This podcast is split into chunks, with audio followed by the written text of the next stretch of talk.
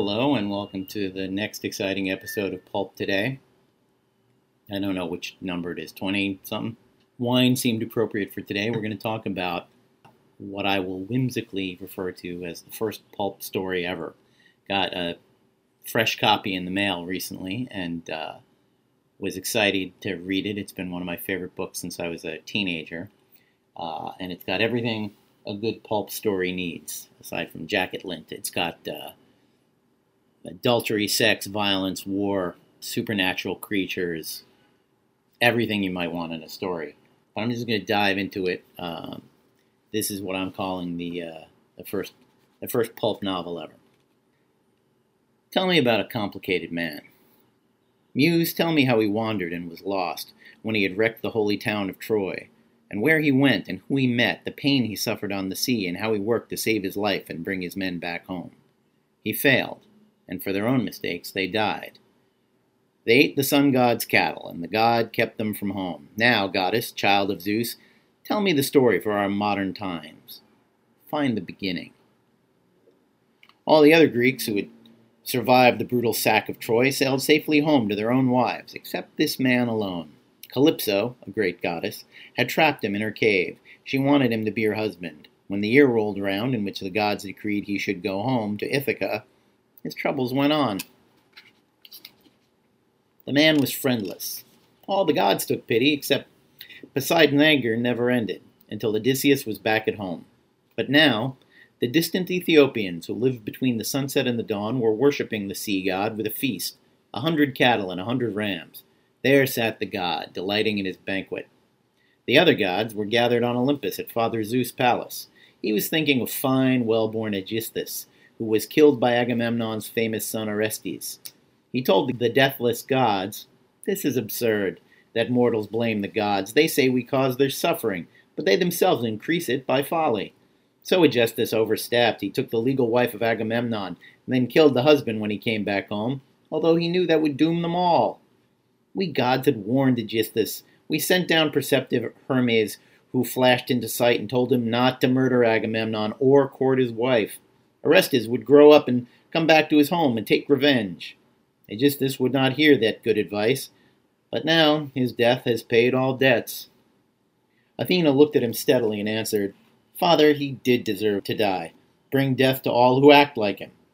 But I am agonizing about Odysseus and his bad luck. For too long he has suffered with no friends, sea all around him, sea on every side, out on an island where a goddess lives, daughter of fearful Atlas, who holds up the pillars of the sea and knows its depths. Those pillars keep the heaven and earth apart. His daughter holds that poor unhappy man and tries beguiling him with gentle words to cease all thoughts of Ithaca. But he longs to see even just the smoke that rises from his own homeland, and he wants to die.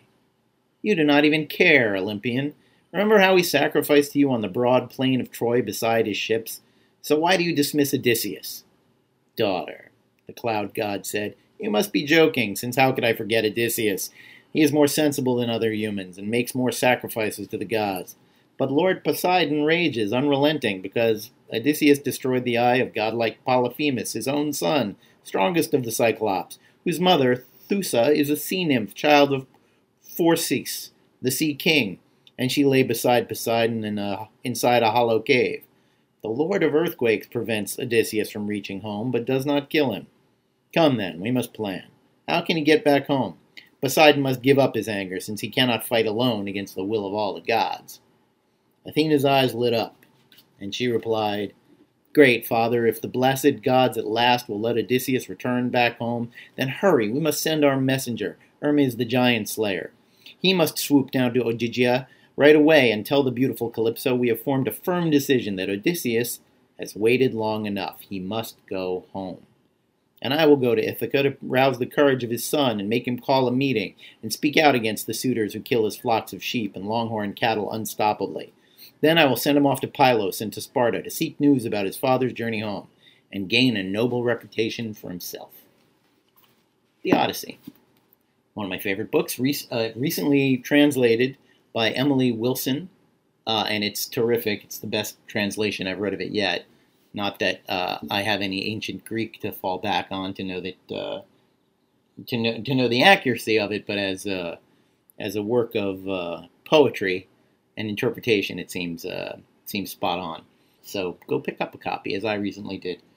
Uh, all that said, yes, I'm being a little tongue in cheek when I call it the first pulp story, but if you boil genre fiction, popular entertaining fiction, down to its purest essence, what you get is the Odyssey. That's what's in there. That's what that's what we're all imitating one way or the other. And I'd like to connect it to another thing that I've been thinking about for years. The the way in which so much popular fiction leans on the idea of what happens to men after we make them killers. In the 70s, growing up, it occurred to me that the villain was always some brain damaged sufferer from the Vietnam War, some veteran, and usually portrayed in a horrible light.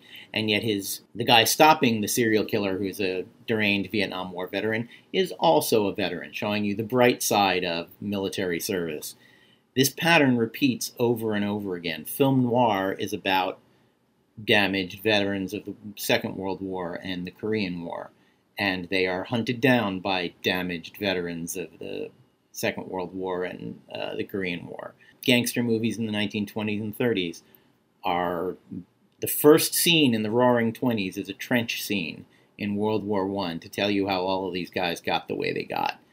And you take that back to westerns. There's always a guy wearing a the remnants of a Civil War uniform in a western, and you go back to uh, Agamemnon and uh, the, the, plays of uh, Aeschylus and Sophocles and and Homer before them all, and it's all about a veteran trying to deal with what happened to him and the uh, the rough transition. Now Homer gives uh, Odysseus ten years to deal with uh, how he might have changed by war, and I won't say that it's a major concern of the uh, of the Odyssey, but it it hangs over everything, and the veteran experience hangs over pop culture in a fascinating way that I don't know that any. I'm I'm sure there's a thesis out there about it somewhere. It's just kind of something I stumbled upon thinking about uh, so much of the genre fiction I grew up enjoying.